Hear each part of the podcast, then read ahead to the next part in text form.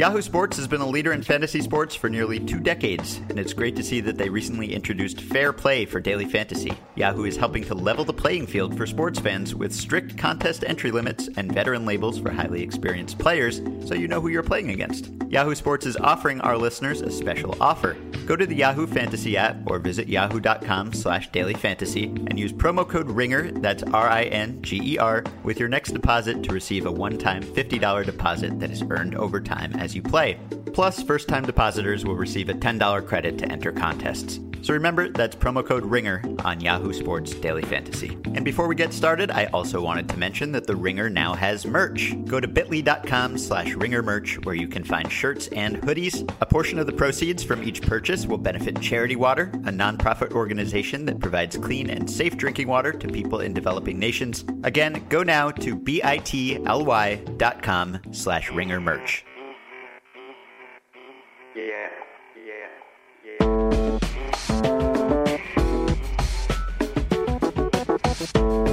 and welcome to the Ringer MLB show. My name is Ben Lindbergh and I'm a staff writer for TheRinger.com. I'm joined by fellow Ringer writer Michael Baumann. Hello, Michael. Hello. Way back on the first episode of this podcast, our boss Bill Simmons alluded to some mystery man who would be coming on to co-host the show at some point in the future, and I suppose he meant me. So I am the podcaster that was promised, and now I've gotten my first Game of Thrones reference out of the way in the first 20 seconds of my career at The Ringer, which I think was in my contract somewhere. Like Michael, I am a former writer for Grantland and Baseball Prospectus, so we've known each other and worked together for a while, and I've really enjoyed what you and Mal and everyone else have done for the first 10 episodes, so thanks for letting me tag in. Yeah, we've been waiting for the Ringer to make that big trade deadline acquisition, and you are our Drew Pomeranz. All right, well, they didn't really have to give up an Anderson Espinoza for me, so it, it worked out well. Okay, we have a two part podcast for you today. Later in the show, Michael and I are going to discuss whether baseball movies are having a moment. There's been an extended drought since the golden age of baseball movies, but there have been a few released already in 2016, and we just watched them. So we're going to talk about what makes a good baseball movie and whether any of the recent entries in the genre comes close to the pantheon. But first, we've got a guest who's going to tell us about all the ways in which the Pittsburgh Pirates are embracing sports science and applying technology and performance research to baseball in innovative and possibly scary ways. So we are welcoming in Travis Sawchik. Travis is the Pirates beat writer for the Pittsburgh Tribune Review and the author of Big Data Baseball, which is the story of how the Pirates got good again. And he's been making his own book outdated by reporting on all the latest experiments the Pirates have been trying. Hello, Travis. hey guys, thanks for having me on. We're happy to. So, your latest feature is a look at how the Pirates are trying to optimize their players' performance in any way they can. That can take many forms. It could be proper sleep habits, it could be proper training routines. In Jared Hughes's case, it's being super into foam sleep masks, which, as a connoisseur of sleep masks myself, I identify with. So I think they've ported a lot of these ideas from the NBA and the NFL, and they've also incorporated some of their own innovations. And there's a not entirely inaccurate perception that baseball players do a lot of standing around. And of course, it's not a contact sport in the way that basketball and football are. So what areas of weakness are the Pirates really trying to shore up here? What are the main sources of stress or fatigue, and how do you counteract that grind? Yeah, I think they do believe in the grind, and you're right. This isn't basketball. This isn't soccer. This isn't football. There isn't free flowing movement. There is a perception that guys are standing around, but there's been research uh, at Baseball Prospectus that suggests plate discipline erodes over the course of a season. The Pirates believe the grind effect is real. The travel schedule is pretty brutal. A lot of games. And they're trying to find, as Todd Tomczyk, the Pirates head athletic trainer, said, they, they're in search of this video game like energy bar just like the Golden State Warriors are, just like some teams in the NFL are, and they're looking for this. They believe that they're in search of optimum efficiency, and they want players out there when they're near 100%, when they can perform at their best, and uh, this can create a more efficient performance. This can maybe reduce slumps and prolong hot periods. From shifts to uh, their ground ball philosophy to, to pitch framing to they're looking for ways to enhance the performance, efficiency of players without spending a ton of money on it. And I think, uh, like a lot of people doing a lot of sports, that this is the medical side, the health side, the preventative side they're pouring a lot of money, uh, brain power, surveying of teams. They, they visited several NFL teams. They visited, visited the Chip Kelly's NFL Eagles before he parted ways with the Eagles. They've been in contact with the Golden State Warriors. So they've been on this hunt for better efficiency practices, and that's what led to you know, this article and some of the articles I've written about their kind of mad scientist practices with the uh, preventative side. So some of the stuff that you talked about in the article is pretty non-controversial. Like, you know, you're going to perform better when you, when you've slept more or, uh, when you're thinking more positively. But was there anything that was revealed to you or, or, came up that sort of struck you as out there? Like you had never thought that this would be a place a baseball team might try to gain an, gain an advantage? Yeah, no, that's a good question. And I wasn't even aware of the Omega Wave technology the Pirates are, are using. And I just talking to some players in the spring. They talked about this. They called it a machine, but the system, the Omega Wave system that uh, measures their basically the overall functionality of their body and measures as an electrocardiogram. It measures uh, the heart rates, certain aspects of I, I, brain waves, science way above my way above my head, and I found that really interesting. And just the idea that they're trying to put a note in this machine gives you kind of a, a number and overall functionality that the, what the body is capable of on a given day, and that I was not aware they were employing this or that any major league teams were. So that jumped out at me that they were using this, and it was sort of on a voluntary but not voluntary basis. They really wanted players to get in there and get an idea of their uh, overall readiness and capacity. But I also, and this is a sidebar, but I also found it interesting from a player's perspective. How much information do you want to give over to a team? if you're, if a team finds out that you're easily mentally stressed or that you fatigue easily, do you really want teams to know that? But you also want to have your most optimum performance. So I found the players, from the player's perspective, what is the motivation to allow the team to have this information? I've, and that's a sidebar, but I also found that interesting. The, the Pirates also meet with sleep experts, and Ben mentioned the the Jared Hughes is now wearing the the foam eye mask, and uh, that's not a new practice or that's not highly inventive or anything, but it's interesting that you know they're even asking players to bring their own pillows on the road, and just the de- the level of detail and the overall methodical nature of this uh, is is interesting. I think. Yeah, sleep masks that don't touch your eyes are definitely the new money ball. But they work. I mean, I I use a sleep mask. So do I. I. And I saw a poll on our website that asked the newspaper website that asked how many men use a sleep mask at night. It was only like 25%. So there's people should really use them because they make a big difference at night. I don't use a sleep mask, and that must be why I'm tired all the time.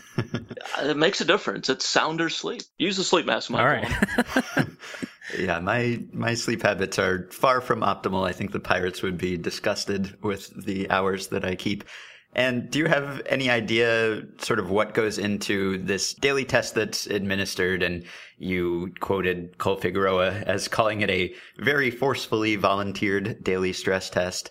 And I wonder, do you have any idea? There's some sort of numerical scale. So if if Michael and I are sleep deprived, which we are, then do, what is our number on this scale? Do we get benched? Do we get scolded? Do we get a talking to from the trainer or Clint Hurdle? Or is it more of a holistic measure that goes beyond how many hours of shut eye you got last night? Yeah, so I and most of these players are in good shape and they are taking care, care of their bodies. So a lot of the readings are good, but I think of what my understanding is if there is oh, sorry about that. If there is a reading that is not optimal, they have nutritionists, they have the training staff, medical staff, all sorts of people that they can counsel with and meet with and uh, develop better habits. Or maybe you weren't hydrating as well the last week. What can you know you need to drink more water or uh, did you have is there something outside the clubhouse that's bothering you? you know, they have all sorts of people they can meet with or to, to develop different habits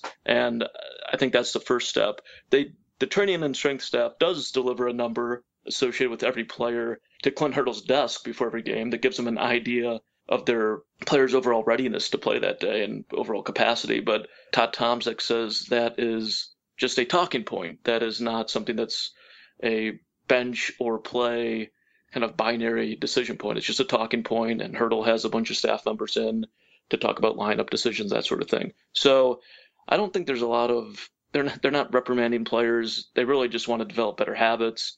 That's my understanding of it. They do want the magic number, but they there's also this trust element where the players have to trust that the Pirate staff has their best interest in mind, and that's a big part of the element, big part of this. And the Pirates really do try to develop those relationships and trust with players, so they'll be comfortable using this. And roughly how secretive are the Pirates trying to be about this? Obviously, if, if they're trying to be, they're not succeeding all that well because you've uncovered the secrets. But I wonder just how circumspect they are about all of this. A, couple years ago, when I was in Pittsburgh reporting something for a Pirates feature for Grantland, they didn't want me to talk to the doctor. They didn't want me to talk to the trainer. You obviously spoke to the trainer, but how much of this info came from players? Were you kind of doing an end around around the team to try to find out more about this? They, I, that's a good question. And there's certain guys that the trainers they've just made available this year because I, I think Clint Hurdle was tired of answering injury related questions. But uh, yeah, some of it was just talking to players in the clubhouse and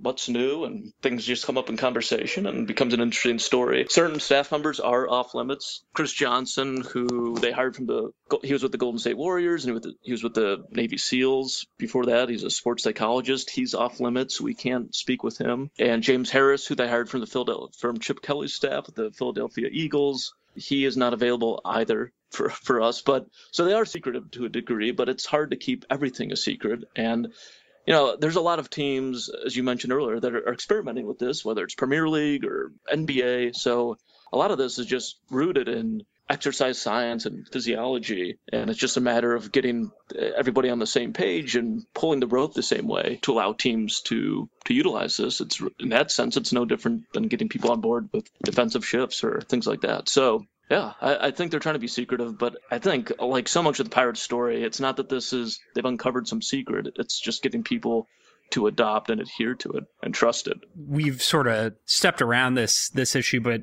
the main point of skepticism for me about all this stuff is not whether it works, but but the ethical implications of asking your employees for this much data, you know, about their about their bodies, about their personal lives. Like, it, you know, I know uh, Cole Figueroa who spoke out a little bit in your story. Did you get a little bit, or did you get any other kind of pushback of from players saying, you know, I don't want my boss to know every little thing about my body, about my personal life. Like there are some things that I just still want to keep private. Yeah, uh, I mean, and not every player is on board with. Andrew McCutchen says he does not. He, he's not part of this program. He doesn't believe he needs it. I, I suppose, and it also comes with a survey that they the players use before they go into the Omega Wave system, and it's uh, like five questions, scale of one to five some of them are physical. How are you feeling? Did you get enough sleep? And then some are more rooted in psychology, where uh, a common question is, is your mind cluttered or free today? And a lot of players say they don't take the survey. And the Pirates want to kind of connect the mind and body a little bit, is how they describe it. And they want players to maybe reflect a little bit with the questions and try to be as objective and honest with themselves as they can. And that's why they take the survey. But I think there is some taboo still this uh, the psychological side of the sport, and a lot of players don't take the survey. I think they're skeptical of it.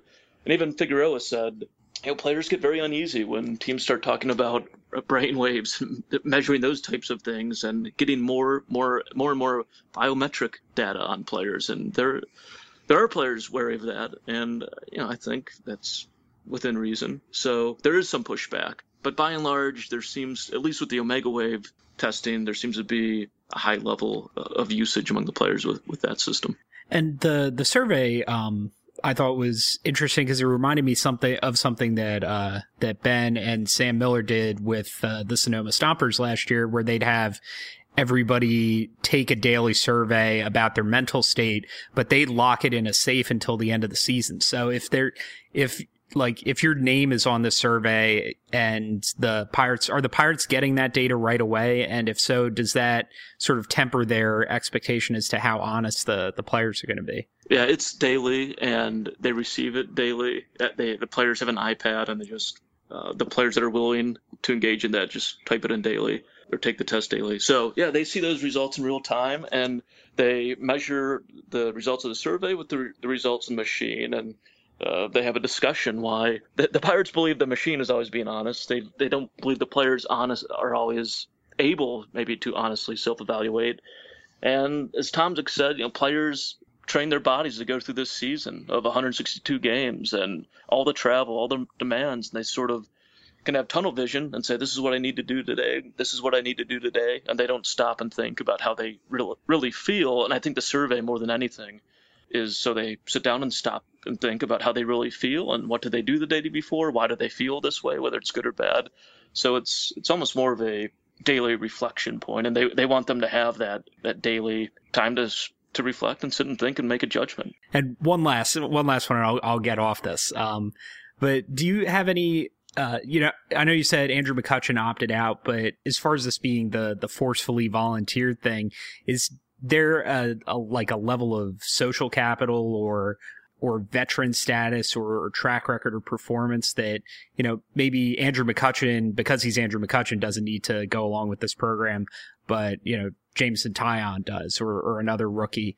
You know, how is this, you know, how truly voluntary is this, I guess would be the.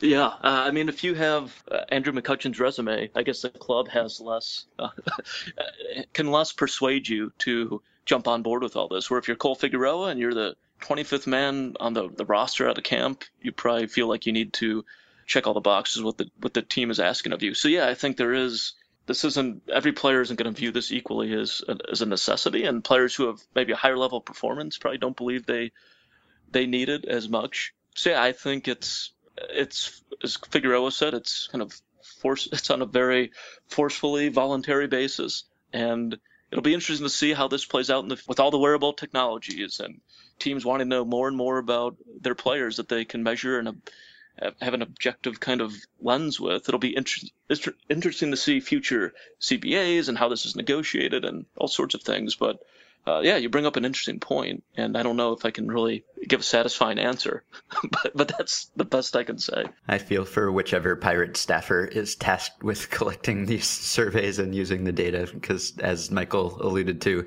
when I did that last summer, which was not for the purposes of deciding who would be in the lineup each day, it was just an information gathering thing for our book.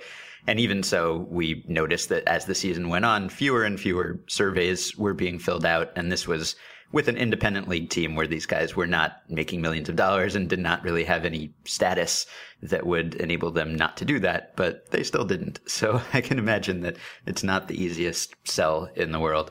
So could you imagine this information being brought into, say, an arbitration hearing at some point? Because that's when it starts to get big brothery when you imagine a team going in front of the panel of arbitrators and saying, this guy was most prepared to play only X percent of the time. He slept less than everyone on the team. He didn't spend any time in the regeneration room.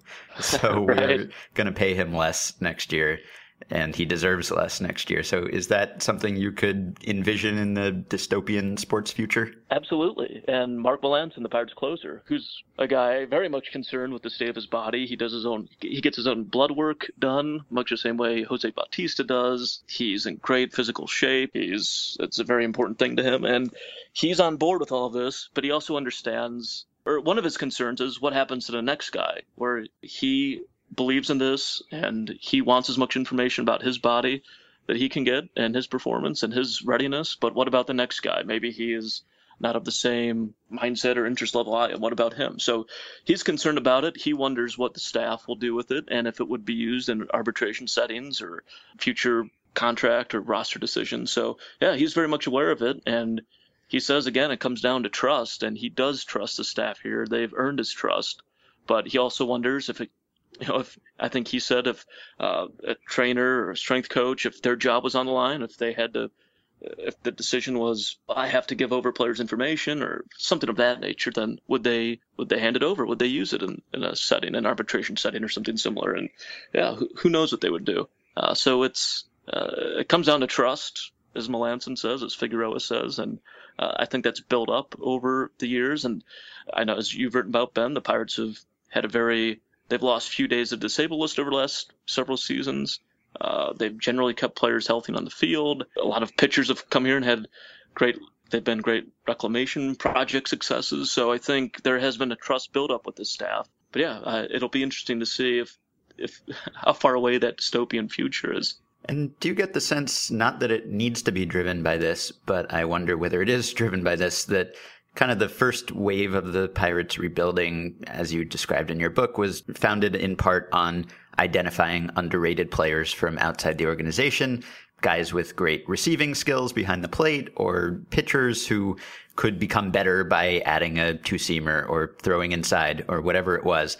And now maybe that's getting harder to do. I, I, was at Sabre Seminar a couple years ago, which is a, a big baseball nerd convention, which is coming up again in August in Boston. And Ben Cherington was talking about how, you know, every team has roughly equally accurate projection systems and they know who the good players are going to be for the most part. Obviously, guys defy those expectations, but his focus at the time was getting players to operate at the higher range or the higher end of the range of possibilities year in and year out, as he put it then. And I think probably the 2014 and 2015 Red Sox are pretty strong evidence that he didn't actually figure out how to do that. But I wonder whether that's part of the impetus here that the Pirates feel there's less underrated talent just waiting to be taken. And so this is the way they set themselves apart. Yeah, no, I think you're I think you're right, and I think Neil Huntington, the Pirates GM, admitted as much this offseason. He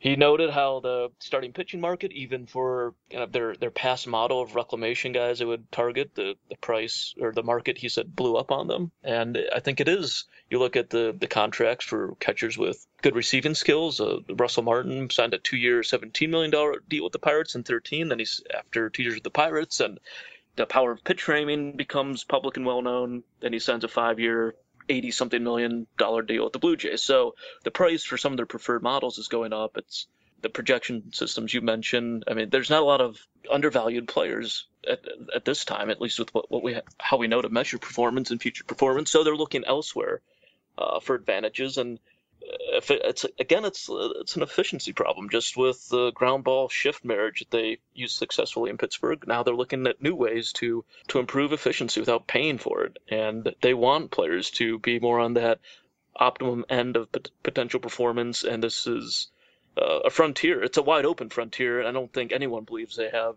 have it figured out by any means. But I think that's exciting for the Pirates because they believe there is so much that can be mined here. There is so much, there, there's such potential for a big competitive advantage. It's an exciting frontier, and I think that's why we see them investigating so many other teams and other sports and studying exercise science and bringing on the best people they can find. And uh, they they believe this is a better way to, or a, an ideal, optimum way to spend resources. And do you have any sense of whether this would be a recruiting advantage for the Pirates or a disadvantage? In, in, other words, would guys be telling potential future teammates, hey, come play for the Pirates because they will make you better and they will make you healthier and then you'll get paid more money? Or will players be warning everyone else, stay away? They will hook you up to machines yeah. and make you go inside isolation tanks. Right. Uh, I don't know if I could get in the isolation tank. That I don't know. I'm a little claustrophobic, so I don't know. And if you don't know what, what an isolation tank is, it's it's the pirates have two of them in their regeneration room, and they're these chambers that are filled with it's water infused with I think 1,400 pounds of salt. It's heated to skin temperature. It's completely black, and players like Mark Melancon will go in there, float, relax, and there's it can be a you can go into a meditative state there, but it's not for everyone. But it is for players like Melancon to get to your question. And I think if you're recruit, recruiting a certain kind of player who's very interested in, in these sorts of things and getting the most out of performance, I think it is a it is an edge. But if you're a skeptical player, if you're leery of this, if you're worried about the big brother aspect, then it's probably going to be a turnoff. Uh, and the Pirates say it is essentially voluntary, but you wonder if it becomes less and less voluntary.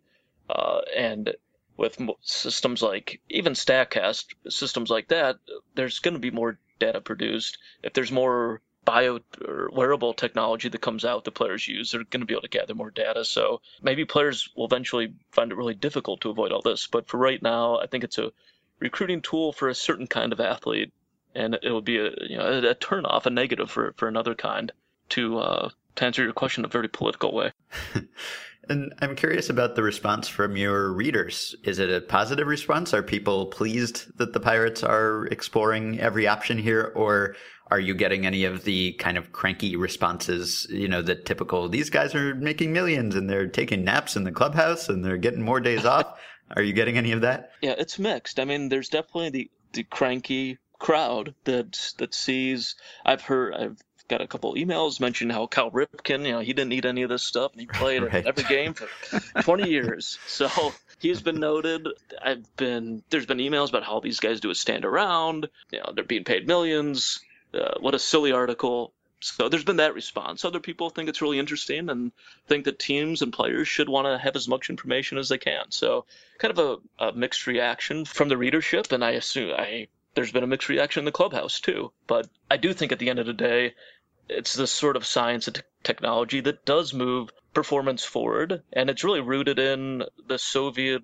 A lot of the, the Omega Wave is traced back to exercise science and uh, the study of performance and physiology from from the Soviet Union during the Cold War. And whereas, as I understand, the the Western world took a more uh, athletic training was more of an art form. The Soviets looked at it as more of a science, and maybe from chemicals to training, they looked at it that way. But they also there's a lot of uh, philosophy developed there that's the bedrock of exercise science today. And the creators behind Omega Wave were scientists from the Soviet Union, so or from Russia and Ukraine, former former states. So yeah, I think this is moving performance forward. And the Soviets' medal count was really good during the Cold Cold War era. They made gains, so I think they're. If you look at it from that perspective, it, this does move uh, performance forward. And if you want to have a better understanding of your body and where players are in a readiness scale, it does make sense. It can increase ultimately the number of wins and uh, rate stats of players. So from that sense, I think player or people and players are, are open to it. I don't think you address this in the the piece, and maybe they just you know didn't give you any uh, any information on this. But do you have any idea how much all this costs between personnel and and training and computers equipment? Is it the hundreds of thousands of dollars, the millions of dollars? I think the actual Omega Wave system, just doing so, I am not an expert on the Omega Wave, but just some some research. I think it's like a seventy thousand dollar system, so it's not something the average individual can can purchase for their home gym. But I, I think it was aimed more towards Olympic style training and professional sports and Division One college Right. athletic department. So I think that's what it was geared to. The price might have come down since I read that, but I do I do think it is for the individual it's expensive. For the pro organization, it's a relative you know cheap cost. Right. If you're if you're paying like eight million dollars for a win on the free agent market, the you don't have to get a lot of uh, return on investment to make it worthwhile. Yeah, yeah, and again, pirates are always looking for a way to create cheap wins, like every every club, in particular every small market club. So there's no cheaper win than getting an extra win out of your player that your projection system didn't forecast, or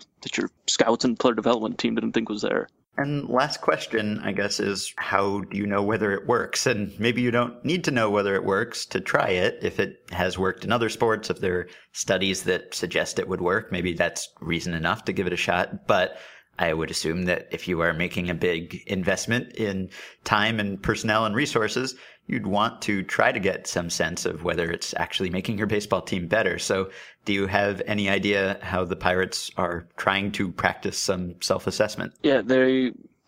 Said there is self-assessment going on. Some of it is anecdotal, some of it is data and, and fact-based.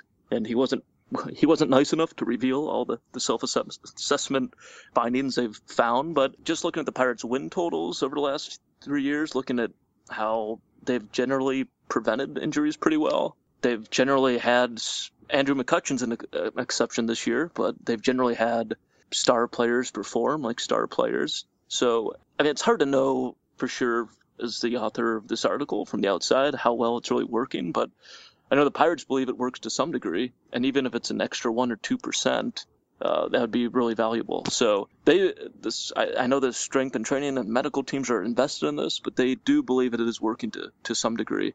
And uh, I know players like Melancon believe it works to some degree, and other players like McCutchen are skeptical. So that's best. I mean, that's what I found. It's sort of, uh, it, it's hard to pin down on the outside, but they do believe there is some uh, some positive impact. And how futuristic looking is this regeneration room? Is this more of like a minority report precog bath? This is really what I want to know. I'm I'm thinking about getting one for my bathroom. Is it like Battlestar Galactica, like Cylon Bridge kind of decor, or like Kamino cloning facility? What does it look like in there? It should look like that. It's an opportunity. The, uh, if players are into that, that'd be a great recruiting tool. Right. And uh, but no, I actually have not. I've not been allowed to go in the regeneration room. But what I'm told exists in there are two isolation chambers, a handful of lazy boys, and two beds. So the Pirates are big on rest and sleep, and they want players to go in there, sleep, rest, relax, reduce your stress and anxiety levels. And uh, you know, I'm pretty sure it's a cell phone or you know, it's a distraction-free zone.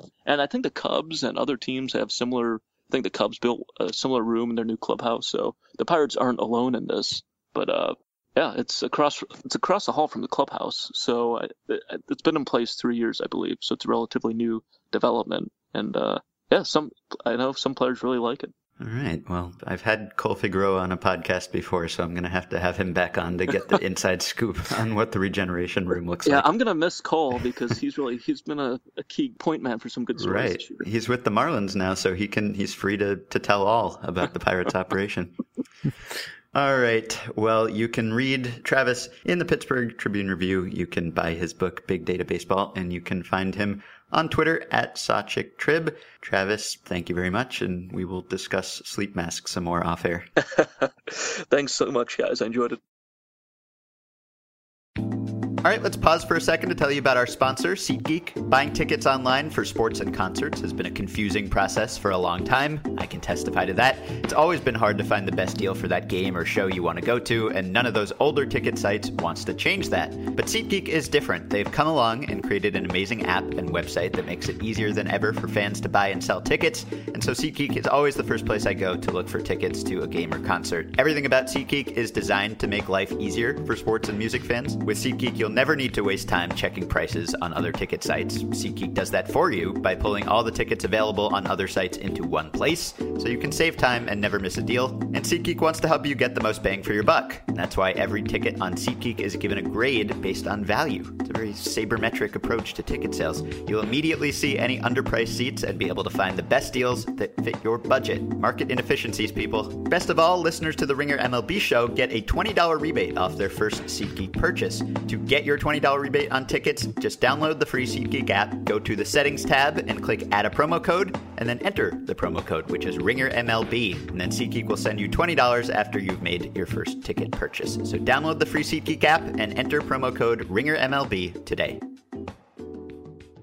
All right, so we're back for our baseball movies segment, and the premise of this segment is that baseball movies are back. It's been a bleak landscape for quite some time now, and this idea was inspired by an article you wrote earlier this year for Baseball Prospectus, in which you did a taxonomy of baseball movies from the last few decades, and you lamented that it had been a while since the last entry to that canon. So, could you kind of classify the golden age of baseball movies as you defined it there? What what began it? What ended it? Uh, yeah, I actually just had to look it up because I don't remember anything that I write on the internet for more than 30 seconds.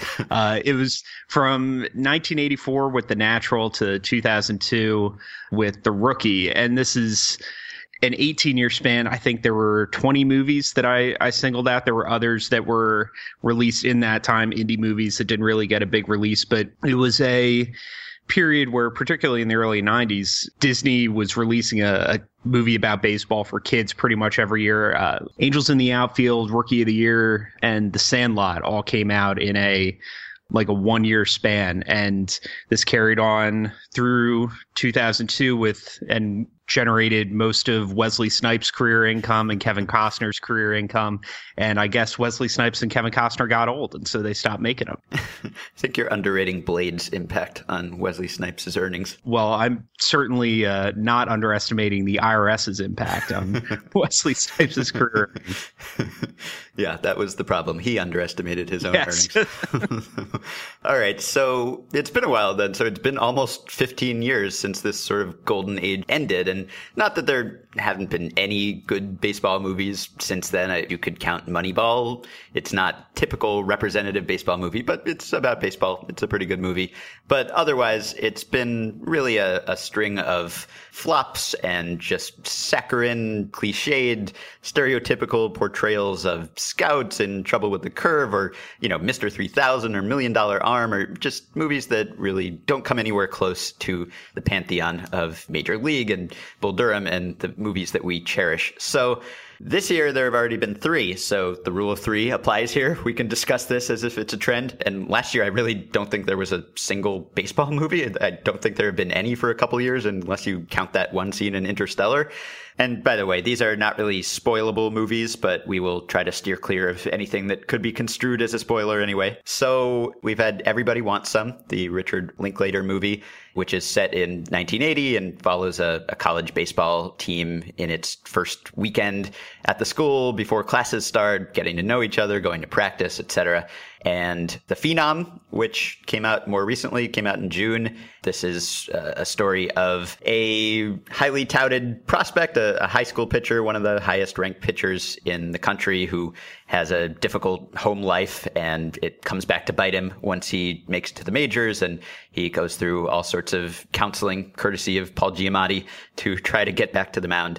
And lastly, Undrafted, which came out a week ago and this is uh, sort of has some elements of Everybody Wants Some. It's a story about a great college baseball player, a semi true story about a great college baseball player who didn't get drafted, got passed over in the amateur draft and has this last game with his buddies, which comes to take on all sorts of meaning and significance and uh, life lessons. So I think first I will ask you, what do you think is the ideal amount of baseball in a baseball movie? Is there like a golden ratio for baseball to non-baseball in in a baseball movie because it seems to me that my enjoyment of these three movies was inversely correlated with the amount of on-screen baseball. Yeah, I of those three, I would say I enjoyed Everybody Wants Some the most, and I think it wound up being I enjoyed them the three movies in order of how much money it looked like it was spent on the that too. Uh,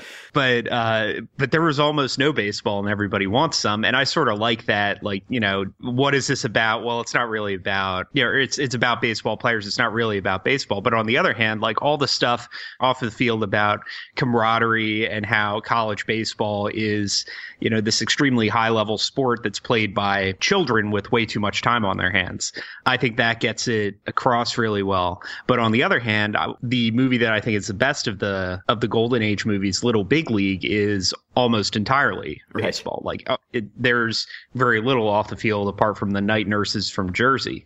So I think it, you could have, you know, very little baseball, almost exclusively baseball, or anything in between. Yeah. That's a non answer. That's a total non answer to your question. Yeah. Well, it depends is a fair answer to this question, I think. And I mean, it's just like if you're writing a story about baseball or if you're tweeting about baseball, you don't want it all to be play by play unless you've sort of established the emotional stakes and ties to the characters so that you actually care about what's happening on the field. And I think I think it depends on like the two things that really make a baseball movie are how good is the baseball, like how believable is it, and versus how um you know how good is the drama off the field. So like Little Big League, the baseball is really good because half the the actors in the movie are actual Major League Baseball players, and the ones that aren't, like uh, Scott Patterson and Michael Papajohn, were were actors who started out as baseball players. So the baseball's great, whereas everybody wants some. The off field stuff is essentially the spiritual successor to Dazed and Confused. Right. So if you know Richard Linklater's directing your movie, you want you probably want more bullshit and less baseball. Whereas if you got a bunch of big leaguers, you you want the the ratio to be reversed. Yeah. Which of these three did you think was the most convincing as far as on-screen actors looking like baseball players? Probably everybody wants some. I thought the the most convincing baseball universe belonged to the Phenom, right? But you really only see the one guy who's you know Johnny Simmons playing Rick Ankiel as Chipper Jones, um, as Todd Marinovich.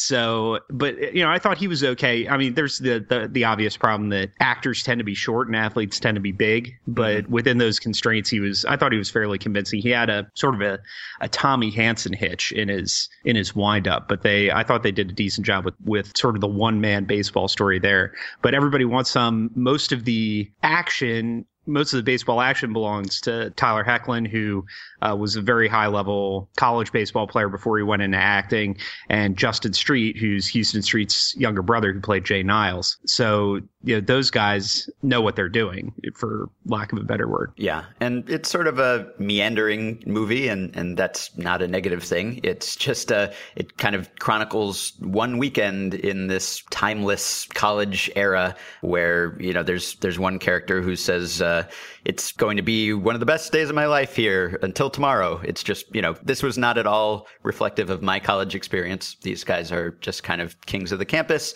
And I think, you know, about 80% of the movie is ball busting. It's just them yeah. competing and making fun of each other and giving each other a hard time, which I think is probably a pretty accurate representation of the college athletic experience. Right. There's one actual baseball scene in the movie, and it's not any sort of dramatic climactic moment. It is a practice session. And our colleague Chris Ryan had Richard Linklater on the watch earlier this year, and, and they talked a bit about that and how practice was kind of you know their favorite part of the organized sports experience, and so it was refreshing to not really see the the typical baseball movie stakes where you know at the end there's a slow motion moment where in undrafted someone literally his life flashes before his eyes for roughly two minutes, two full minutes of baseball past yeah. flashing before his eyes, and it kind of uh, has the the standard sports sort of scenes, and everybody wants some. Did away with that, so that was refreshing. Yeah, I, I, mean that one baseball scene was one of my. It was probably my favorite scene in the movie. Just I love.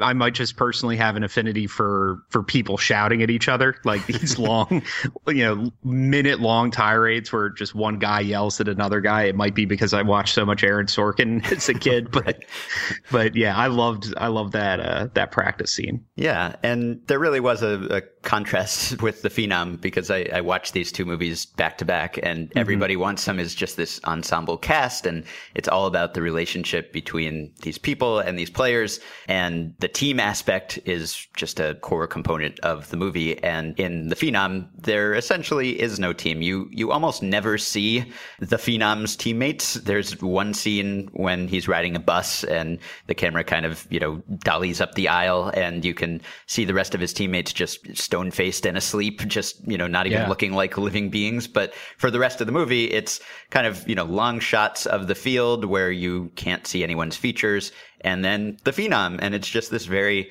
oppressive environment because it's a, a story about how this guy lost his control and threw five wild pitches in an inning and had to be demoted back to the minors and get counseling. And it's just everything is against him. There's always a gaggle of reporters stuffing microphones in his face. The, the trees in the ballparks are kind of crowding in on him in every scene. And it's just a, a much, much different tone than uh, everybody wants them. Yeah. I, I watched them back to back uh, the other night, but I, I turned on the Phenom and immediately regretted making Ethan Hawke the last thing I watched before I went to sleep. Right and he was great. Oh, he to yeah. clear, as the Phenom's semi-abusive father. Yeah, the Phenom I think was was very well shot and well acted. I think the the writing sort of sort of let it down. That was the but you know it's a it's an indie indie movie about baseball. I think. Yeah, yeah. Even being okay was uh, was a relief. Yeah, and it, it explores this psychological side of the game that I don't know. I'm trying to think of a good comp for a, a baseball movie that conveys the kind of pressure that a, a top prospect would face. I don't know whether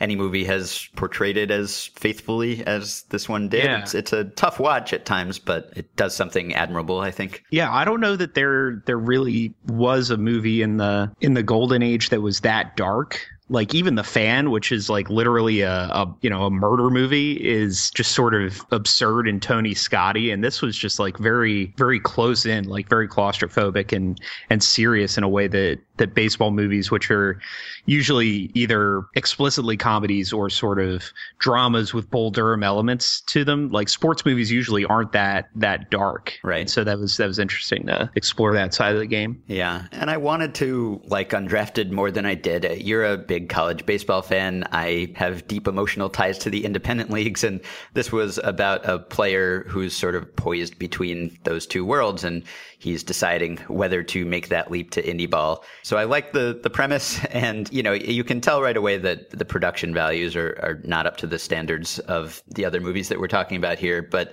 there are elements of it I enjoyed. If you like crowd reaction shots of James Belushi, you will be thrilled by this movie. if, if you like references to M. Night Shyamalan's Unbreakable, this movie will deliver multiple times, but sort of has wild swings in tone and it kind of, it sort of straddles this line between satirical, almost, you know, satire and just very earnest. And I can't really tell whether at times it's going for the satire or whether it's just sort of the kind of movie that gets satirized because it's not very artfully done. Yeah, I, I think the, the swings in tone were the major criticism I would have because it was like it, it needed to be either that inspiring, touching, you know, the natural style or, uh, or, you know, like Disney style movie, or it could have been like Everybody Wants Some or Bull Durham or or Goon, uh, you know that sort of you know what it's like to to ride the bench so far away from the the big leagues. But it seemed like everybody but uh, Aaron, God, I can't pronounce his name.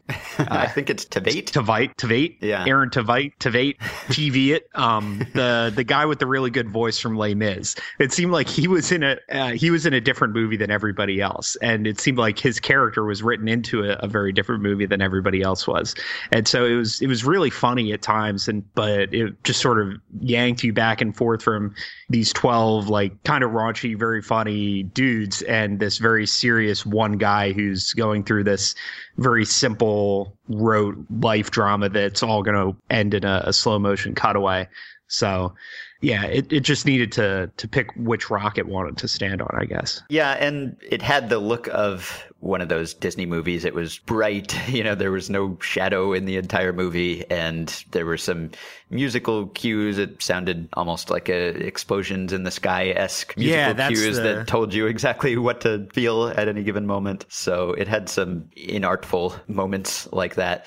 And the fact that Aaron Tveit looks his age, which is early 30s, took me out of it a little bit because when they were talking about how unfair it was that scouts had passed him over, I wondered if maybe it was because he was about 10 years older than any other draft eligible player. so it has that problem, which wasn't so much of an issue in Everybody Wants Some, fortunately. But just kind of by coincidence, Tyler Hoechlin was in both of these movies. He was also in Undrafted, looking like a young Joaquin Phoenix with a really impressive five o'clock shadow again. He didn't have as much to work with in this part, I think, as he did in Everybody Wants Some, but he handled it as capably as he could. Yeah, and I I just couldn't believe that they wasted him at pitcher. I guess like that was a character they wanted him to play, but he was he he actually looks like a you know a college or professional infielder way more than you know the the holy grail of unconvincing actors as baseball players is Freddie Prinze Jr. and Summer Catch, but Yes. like he's like he's way on the other end of that spectrum, and he you know he just sort of looked like any other actor pitching, which you know I can't believe they they had that one asset and just sort of muted it. I mean, if if there is a, a, a golden age of baseball movies, this is going to be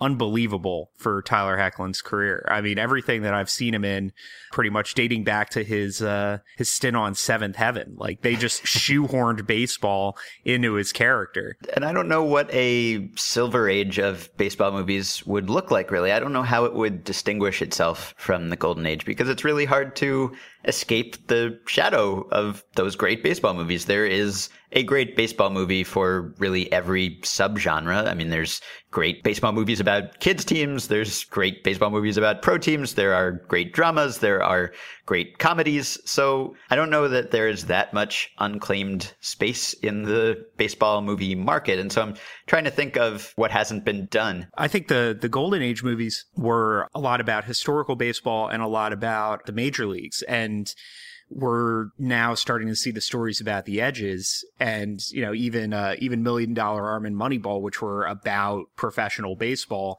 like are, are about the front office, which is where we're starting to see, or not starting to see, but we're 10 years into people taking an interest in and everybody wants some is about college. And the, the phenom is sort of that darker, uh, psych- psychological movie that, that the golden age didn't really give us. So I think it's different, you know, like how they're saying that they're going to make different genre movies within the Star Wars universe because you know, we can only have narrative fiction within these expanded universes now.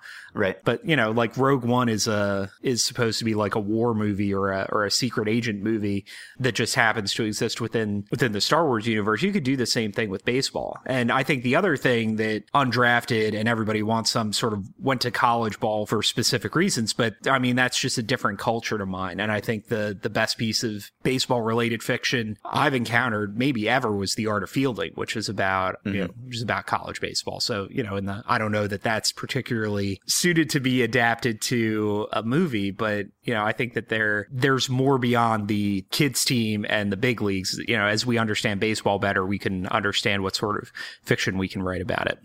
I was going to say real quick, what do you have you seen the the pitch promos? Yes, the new show coming out this September. Why don't you set it up? It's a, a Fox uh, drama about the first woman to play in the major leagues, who's played by Kylie Bunbury, who's the daughter and sister of professional soccer players. It's about her path to the majors and her struggle to adapt to a big league clubhouse. I was I was extremely skeptical. I thought it was going to be just absolute slapdash garbage, but apparently they've partnered with Major League Baseball to try to make it as believable as possible.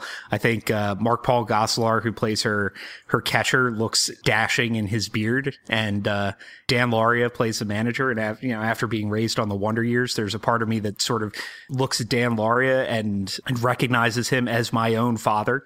Um, so that's that's going to be a good. I, I mean, I, I think it's going to be the more the more I watch the promos, I the more I'm convinced that it's actually going to be pretty decent. Yeah, that would be uh, something we haven't really seen. There was a league of their own, but that is that's completely different. This is not a league of their own. This is the same league.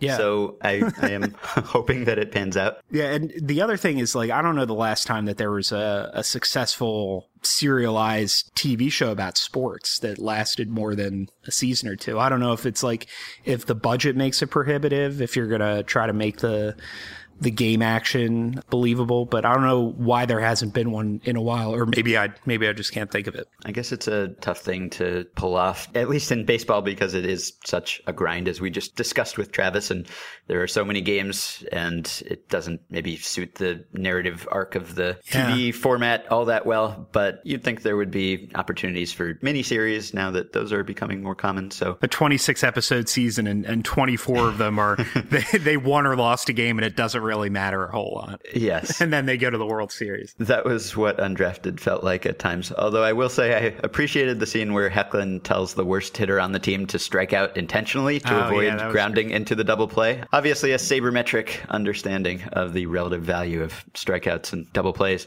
So I think we have covered this. If we are recommending these movies, I, I think we would both recommend the first two that we talked about. Everybody wants mm-hmm. some, and the Phenom. I wouldn't say that either ascends to the Mount Rushmore of baseball movies. But I don't know. I really liked Everybody Wants Some, but I'm also I did like too. the one the one concession I've made to living in Texas is just being completely in the tank for Richard Linklater. So yeah, uh, that might just be me. I'm wondering if it's baseball enough to qualify for a baseball movie, Mount Rushmore. It's about a baseball team, of course, but the actual baseball scenes, of course, as as we've discussed, are few and far between. And I really liked it. I enjoyed it. And I thought it was interesting that the protagonist, Jake, you know, often in these movies, you'll be introduced to someone who's kind of out of his depth and out of his element, and you will identify with that character. That's kind of the way Dazed and Confused works. That's how a lot of movies work where you are introduced to this new environment as the protagonist is introduced to this new environment. And in this case,